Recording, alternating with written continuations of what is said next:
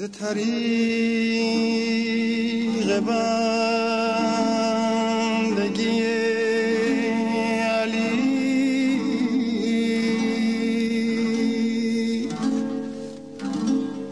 ز طریق بندگی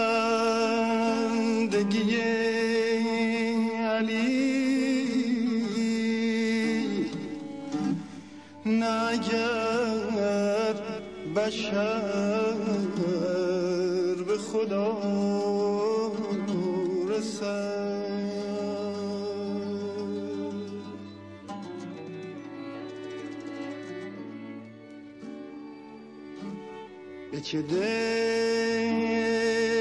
نهد به که رو کند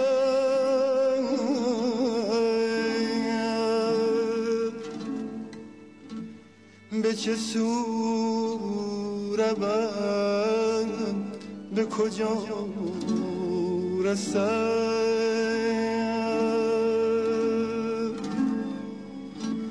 به چه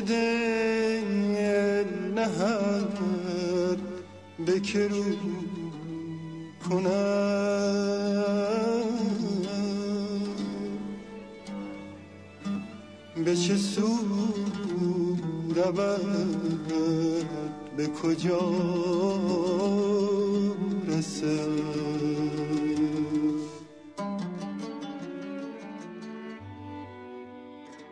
اینک فصل ششم پادکستهان خاک پی هیدر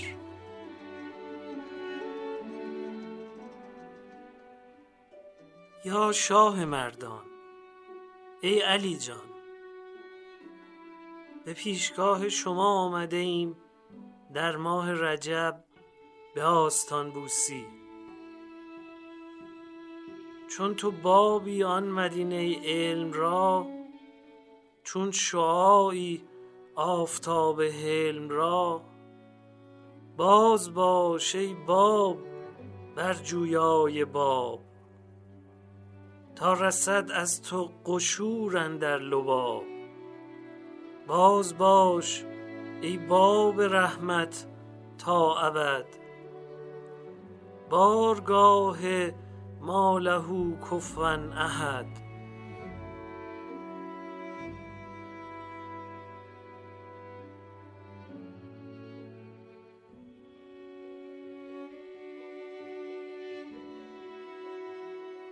یاد دارم اول بار که از بحر نجف سوی بارگاهتان آمدم.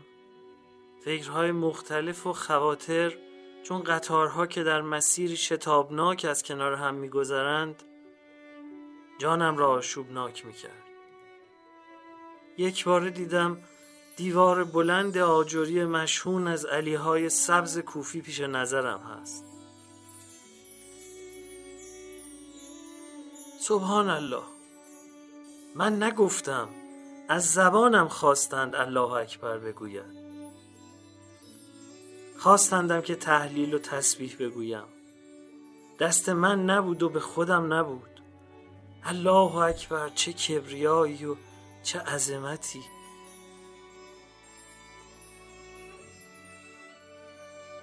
گمانم بود به خانه پدری می آیم اما می بینم انگار به بارگاه قدس زلجلال نادانسته پای گذاشتم.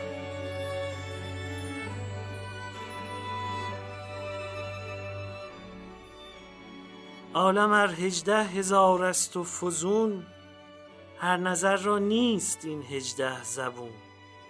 راز بگشا ای علی مرتضا ای پس از سوء القضا حسن القضا. یا تو واگو آنچه عقلت یافته است یا بگویم آنچه بر من تافته است. از تو بر من تافت چون داری نهان؟ میفشانی نور چون مه بی زبان؟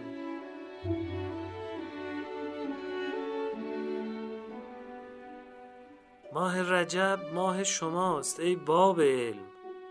ای حافظ و عالم اسرار آیات و صاحب معجزات؟ چگونه تو را توصیف کنیم ای پهلوان عالم جان؟ یا یعصوب الدین یا همین الله.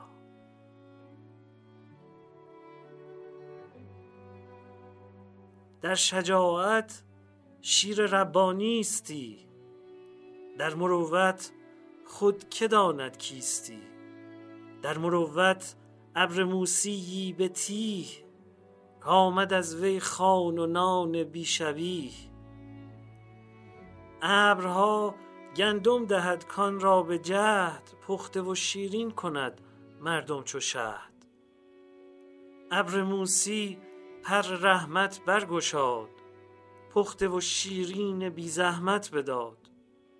از برای پخت خاران کرم رحمتش افراخت در عالم علم. تا چهل سال آن وظیفه وان عطا کم نشد یک روز زان اهل رجا.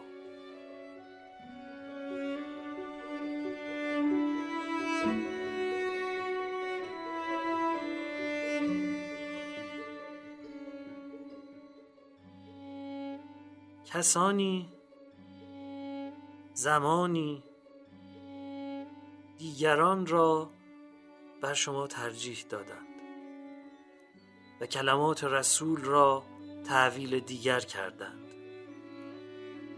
و شد آنچه نباید می‌شد.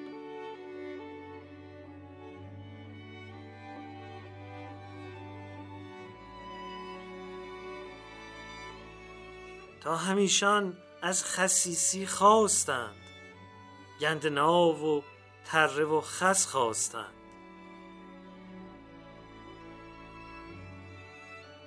ما اگر خدا یارمان باشد اما می‌خواهیم از امت احمد باشیم. به دعای شما یا پدر جان. امت احمد که هستید از کرام تا قیامت هست باقیان تمام.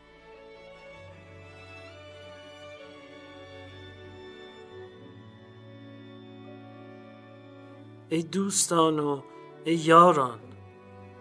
چه نیکو فرمودان دوستار علی در دفتر نخست مصنوی. هیچ بی تعویل این را درپذیر تا درآید در گلو چون شهد و شیر. زان که تعویل است واداد عطا چون که بیند آن حقیقت را خطا. آن خطا دیدن ز ضعف عقل اوست. عقل کل مغز است و عقل جزو پوست. خیش را تعویل کن نه اخبار را. مغز را بدگوی نه گلزار را. ای علی که جمله عقل و دیده ای شمه ای واگو از آنچه دیده ای. تیغ حلمت جان ما را چاک کرد آب علمت خاک ما را پاک کرد.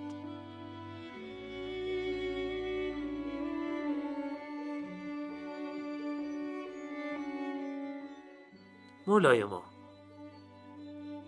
بارها اندیشیده این که چگونه شما را توصیف کنیم. آخر حسن تو ز تحسین تو بسته است زبان را.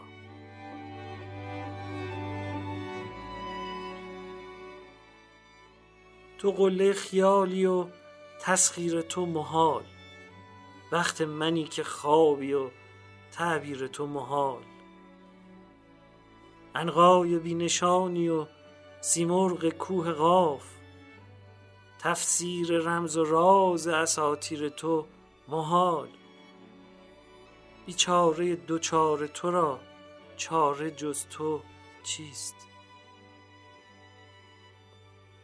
بله چاره خود توی علی جان.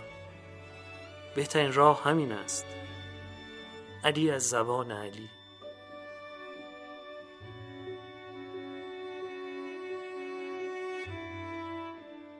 این فصل هر روز از زبان خودتان برای یاران و همراهان شما را نقل گفته ایم.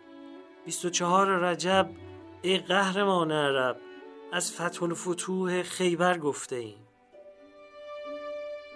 این همه زوراوری و مردی و شیری مرد ندانم که از کمند تو جسته است. این یکی از دوستان به تیغ تو کشته است وان دگر از عاشقان به تیر تو خسته است.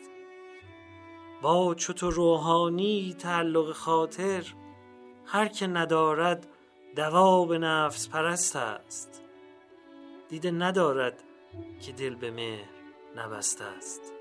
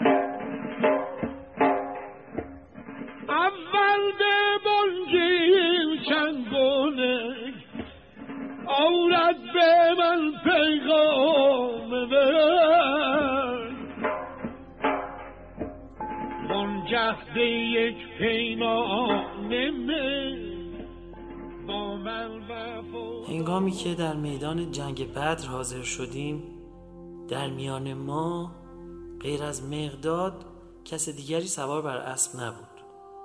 شب بدر چشم همه به خواب رفت جز رسول خدا که آن شب لحظه نخوابیدند. آن حضرت تا صبح پای درختی ایستاده بودند و نماز میخواندند و به دعا مشغول بودند. ارشاد شیخ مفید. مسند احمد ابن حنبل حنبل بغدادی. مسند ابی یعلی الموسلی محدث حنفی. تاریخ تبری محمد ابن جریر تبری. ارشاد القلوب دیلمی. با آغاز جنگ بدر سه تن از جنگجویان و پهلوانان نامی قریش یعنی ولید و شیبه و عتبه به میدان آمدند و مبارز طلبیدند. اما از یاران پیامبر که از قبیله قریش بودند کسی پاسخ آنان را نداد. رسول خدا که این چنین دیدند مرا به همراه حمزه و عبیده برابر آنها میدان الله. فرستادند. محمد رسول الله. در این میان من نسبت به دو همراه و همرزمم جوانتر و کم سن و سالتر بودم و در فنون جنگ نیز کم تجربه تر از آن دو اما خواست خداوند متعال آن بود که ولید و شیبه به دست من به هلاکت رسند. علاوه بر آن دو قهرمانان بزرگ دیگری از قریش در آن روز به دست من کشته شدند. جمعی را نیز به اسارت گرفتم. نقش من در آن روز از همه همرزمان و همراهانم بیشتر بود. و در آن روز بود که پسر عمویم عبیده به شهادت رسید. رحمت خداوند بر او.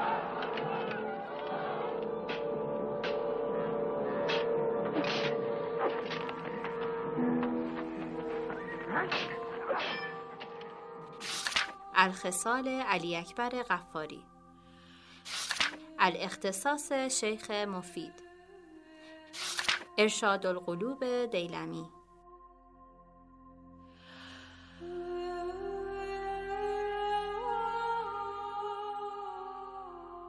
من در جنگ بدر از جرأت و جسارت دشمن در تعجب و حیرت بودم.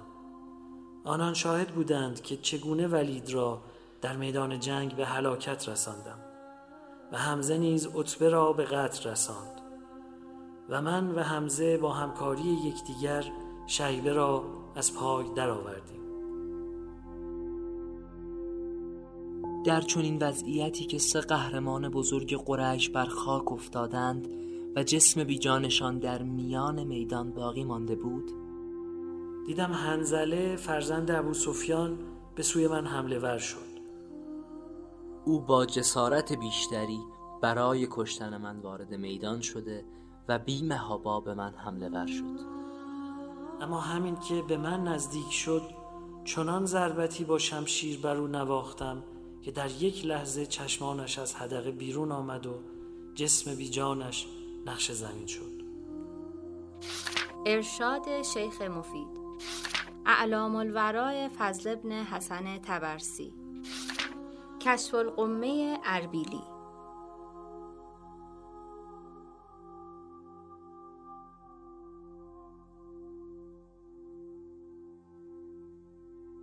گل بچه جان فرسود از او کار دلم نکشود از او. نامید نصفان بود از او. باشد که دلداری کنم علی علی.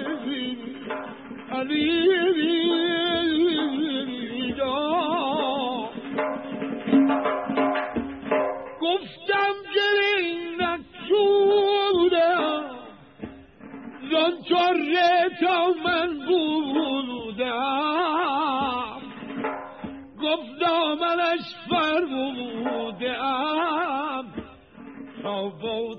تو تراری کنم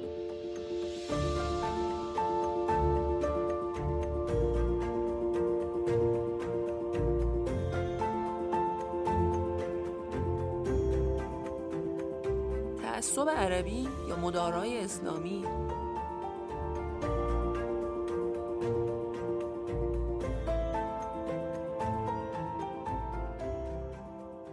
یهودی های مدینه که قرنها در منطقه خودشون حرف اول و در اقتصاد و فرهنگ و تمدن می‌زدن خیلی سخت بود که بپذیرن دین جدیدی ظهور کرده و ادعاهای اونها رو به چالش کشیده. یسرب از قبل اسلام محل زندگی یهودیا بوده. هنوز دقیق نمی‌دونیم اولین یهودیا چه زمانی ساکن یسرب شدن ولی میشه گفت که وقتی گروهی از یهودیان ساکن اورشلیم بعد از نابودی معبد 600 ساله‌ای که هخامنشیان براشون درست کرده بودن آواره میشن مجبور میشن به سمت حجاز فرار کنن. اما وقتی به یسرب رسیدن اونجا گروهی از یهودیا مدت طولانی بود که به اعراب یسرب غلبه پیدا کرده بودن و در یسرب و اطرافش سکونت داشتن.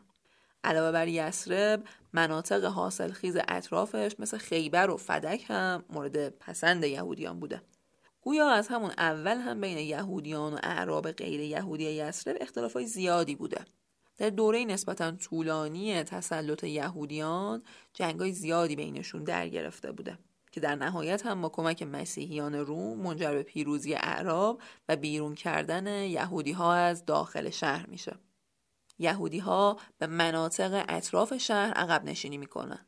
در اطراف شهر یسرب هم مناطق سنگلاخی وجود داشته که انگار حاصل انفجار آتش فشان بوده و پر از سنگای سیاه بوده و به همین دلیل به این منطقه حره می‌گفتن. یهودیان اکثرا در همین مناطق ساکن شدن و چون هنوز از حمله اعراب یسرب میترسیدن برای خودشون قلعه های زیاد و به شدت محکم و پیچیده‌ای درست می‌کردن. و چون آب و هوای منطقه هم خوب بوده و آب زیاد هم داشتن کشاورزی و باغداری یهودی ها هم رونق می‌گیره. قرآن هم در آیه های دو و چهارده سوره هشت به این قلعه های مستحکم یهودیان یسرب اشاره کرده.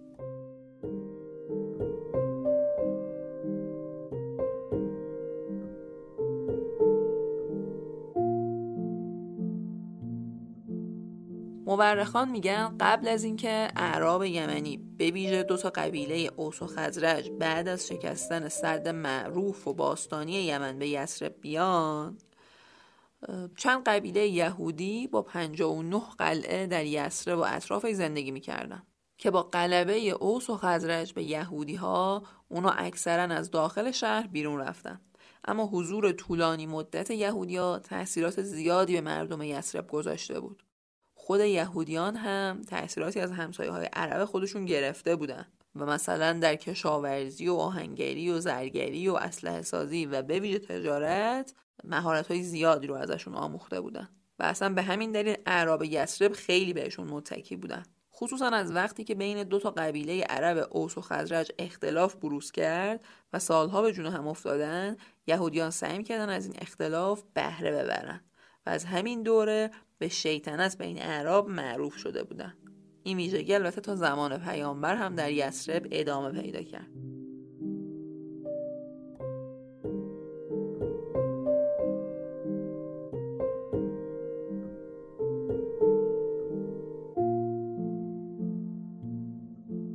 یهودی های یسرب که حالا دیگه به مدینه و شهر پیامبر معروف شده بود خیلی بیشتر از قبل نگران سیطره اعراب شده بودن و همه تلاششون رو می‌کردن که اختلاف افغانی کنن و حتی جاسوس بفرستن به نفع مشرکان مکه که از منافع خودشون محافظت کنن. البته پیامبر اوایلش باشون خیلی مدارا می‌کرد و میگفتش که ما به خدای یگانه معتقدیم و پیامبر اونها مورد احترام ماست. حتی در آغاز ورودشون به مدینه یه پیمان مهمی رو بین همه اهالی شهر منعقد کردن که به صحیفه یا دستور مدینه معروف شده. مطابق این توافقنامه یهودیا و مسلمان های مدینه یه امت واحده محسوب می شدن و باید با همدیگه همزیستی مسالمت آمیز می کردن. دین یهودی ها هم محترم شمرده می شد و در مقابل اونا حق نداشتن با دشمنان اسلام همکاری کنن. حتی همکاری های مخرب منظوره یعنی ضد مسلمون ها نمی‌تونستن هم پیمان بشن با کسی.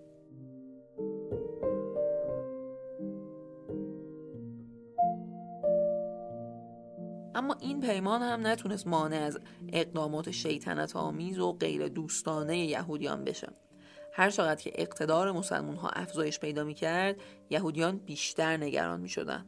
وجود قلعه های مستحکم و زمین های حاصلخیز خارج از مدینه به قبایل مختلف یهودی این منطقه این حس اعتماد به نفس رو می‌داد که به راحتی می‌تونن در برابر مسلمون ها از خودشون محافظت کنن. اما بعد از چند سال تحمل مدارا صبر پیامبر تموم شد و مطابق پیمان مشترکی که با یهودیان بسته بود حالا دیگه می‌تونست به دلیل پیمان شکنی های متعددشون کنترل کامل اونها رو به دست بگیره. البته هدف پیامبر نسل کشی یهود یا تغییر اجباری دین اونها نبود. آینی که پیامبر ترویج می‌کرد با نسل کشی و دینداری تحمیلی سازگار نیست و نبوده.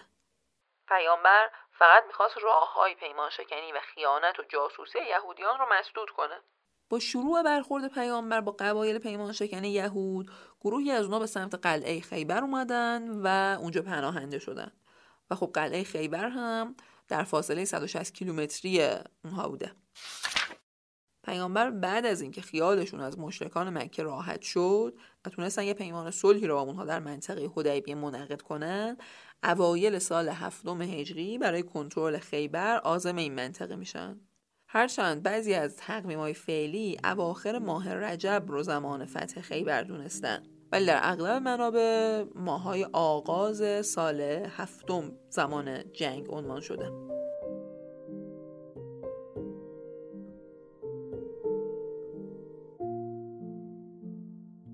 خیبر 6 تا یا 7 تا قلعه داشته و منطقه خیلی مستحکمی بوده. پیامبر اول به پیمان شکنها چند هفته مهلت میده تا خودشون رو تسلیم کنن. اما وقتی که با مقاومت و لجبازی سران خیبر مواجه میشه ناچار جنگ رو شروع می‌کنه تا بتونه کنترل قلعه رو دست بگیره. علی ابن ابی طالب در این جنگ نقش کلیدی داشته. و نه تنها جنگجوی پر آوازه یهودی رو از پا در میاره بلکه با کندن در یکی از قلعه ها از اون به عنوان سپر استفاده می‌کنه. گویا قلعه های خیبر با کمترین تلفات ممکن تصرف میشن. یهودی های ساکن منطقه پذیرفتن که دیگه علیه مسلمان توطعه نکنن و بابت محصولات کشاورزی خودشون مالیات و سهمی هم به مسلمون ها بدن. پیامبر هم اجازه میدن که اونها در خونه و زمین خودشون باقی بمونن و دین خودشون رو هم حفظ کنن. در زمان خلافت عمر یعنی چند سال بعد از رحلت پیامبر بود که خلیفه دستور کوچ اجباری یهودی ها رو از منطقه مدینه صادر می‌کنه. فدک هم که توسط یهودیا به پیامبر بخشیده شده بود و پیامبر هم اونو در اختیار دخترش فاطمه زهرا قرار داده بود توسط خلفا مصادره میشه تا زمانی که این منطقه در اختیار فاطمه زهرا بود یهودیا می‌تونستن اونجا کشاورزی و سکونت کنن. اما حکومت جدید که رنگ قلیز عربی به خودش گرفته بود ترجیح داد به حساسیت های قبیله اعراب مدینه بها بده و روش پیامبر رو که مدارای اسلامی با همه ادیان بود کنار بذاره. ماجرای جنگ و رقابت قدیمی یهودیان و اعراب مدینه اینجوری خاتمه پیدا می‌کنه. پشمین پوش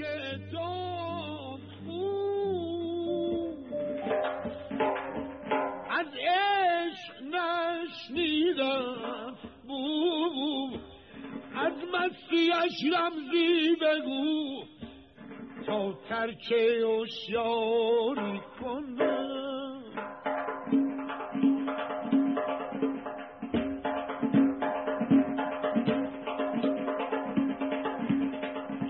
من گدایم اینشان مشکل بود یاری جنان سلطان کجا ای شنهام بارند بازو می‌کنم. عزیز من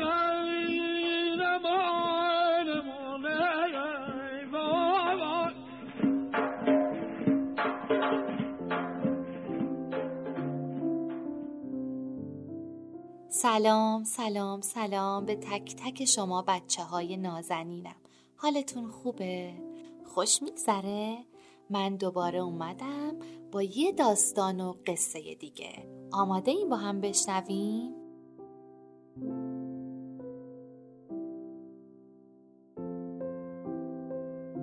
اسم این داستان گفتگوی امام با حارسه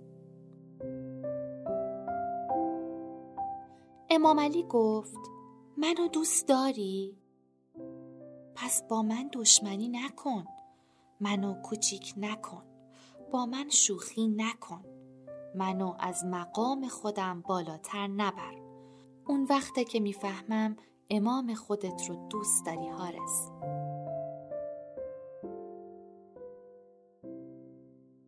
خب حالا می‌خوام براتون یه قصه دیگه بگم. اسم این قصه شاید گرگی در کمین باشده بچه ها می‌دونین پیشگو کیه؟ پیشگو یه نفریه که فکر می‌کنه که از آینده خبر داره و دربارش می‌دونه و به بقیه میگه. یه روز یه مرد پیشگویی اومد و گفت صبر کنید جلو نرین عقبم نرین صبر کنید تا سه ساعت بگذره. از شهر خارج نشین. ساعت نحسیه شاید بلایی نازل بشه. شاید گرگی در کمین باشه. شاید گودالی زیر پاتون ظاهر شه. نرین نرین ای نرین من از همه چی خبر دارم. رفتین؟ دارین میرین؟ اما ساعت نحسیه گفتم که نرین. من گفته باشم ها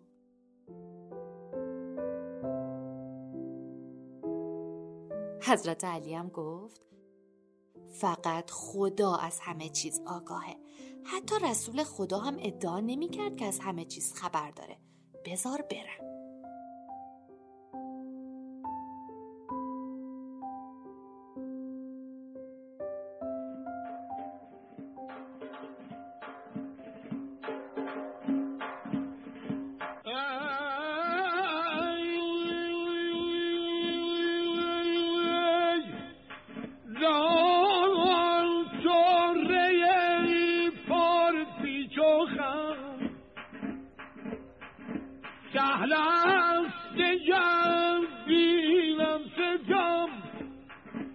از بند و زنجیرش غم آی اون کس که ایاری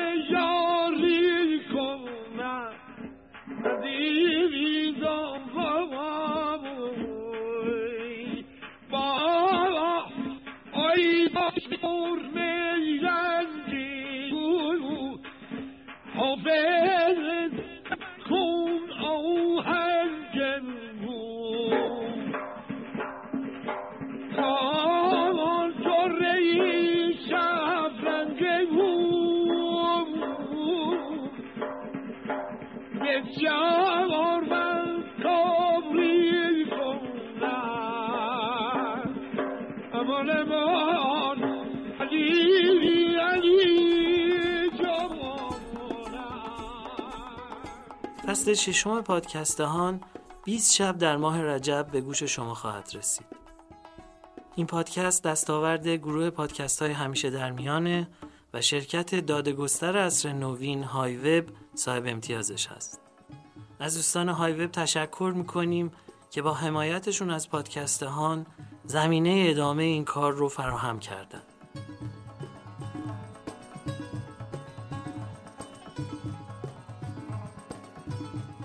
ساز آواز دشتی از جان و دل برخواسته ای که ابتدای برنامه در نعت مولا شنیدید از مرحوم استاد عبدالوهاب شهیدی بود.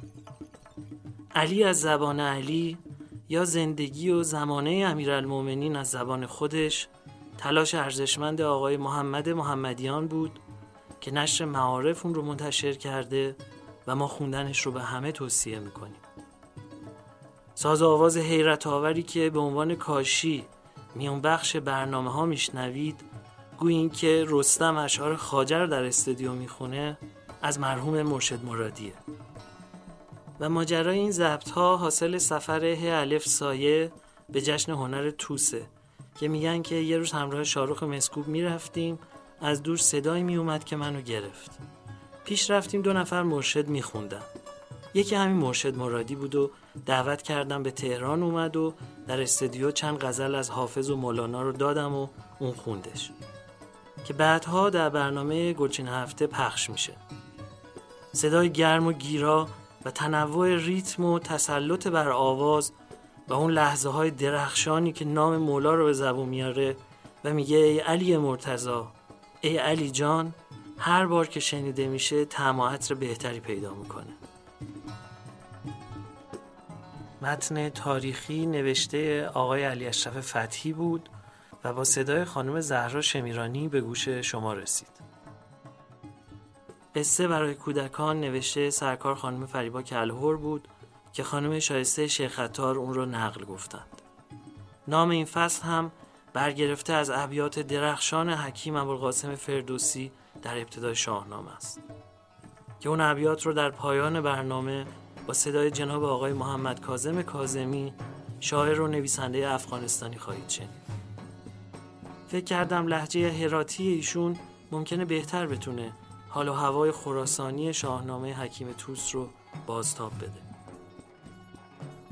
من محمد حسین بانکدار تهرانی خودم رو کامکار می‌دونم که تونستم این فصل هم میزبان شما در پادکست هان باشم. ممنونم که با کارهای ما در گروه پادکست های همیشه در میان همراه هستید.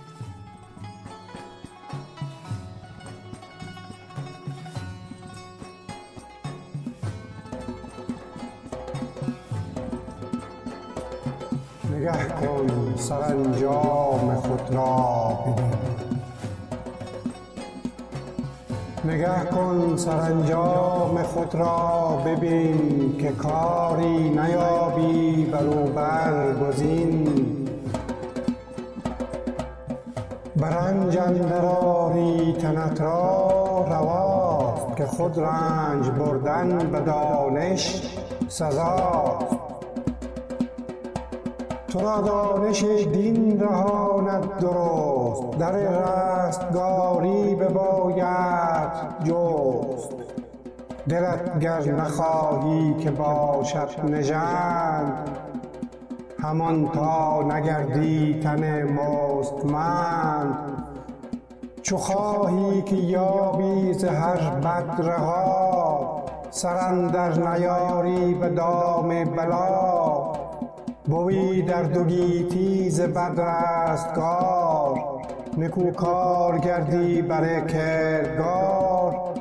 به گفتار پیغمبرت راه جوی دل از تیرگی ها بدین آب شوی.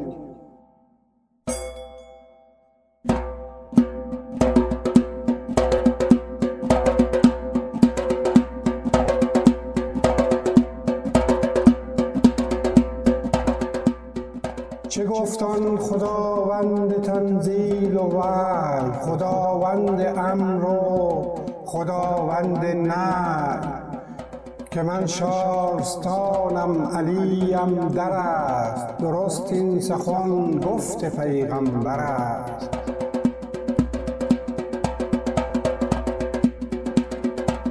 گواهی دهم که این سخن رای اوست تو گویی دو گوشم بر آوای اوست. خردمند گیتی چو دریا نهاد.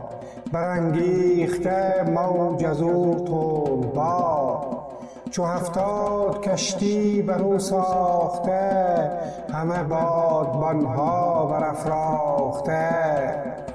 یکی پنج کشتی به سان عروس بیاراسته همچو چشم خروس.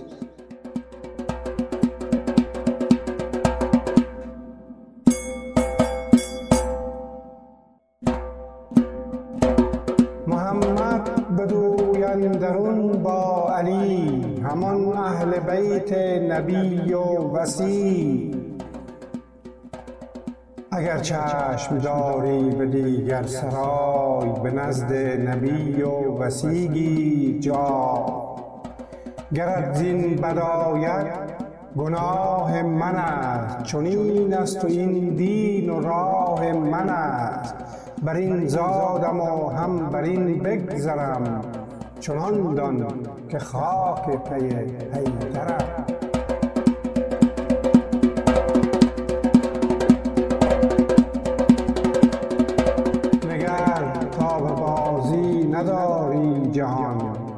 نبرگردی از نیک پی همرهان همه نیکیت باید آغاز کرد. چو با نیک نامان بوی هم نورد از این در سخن چند رانم همی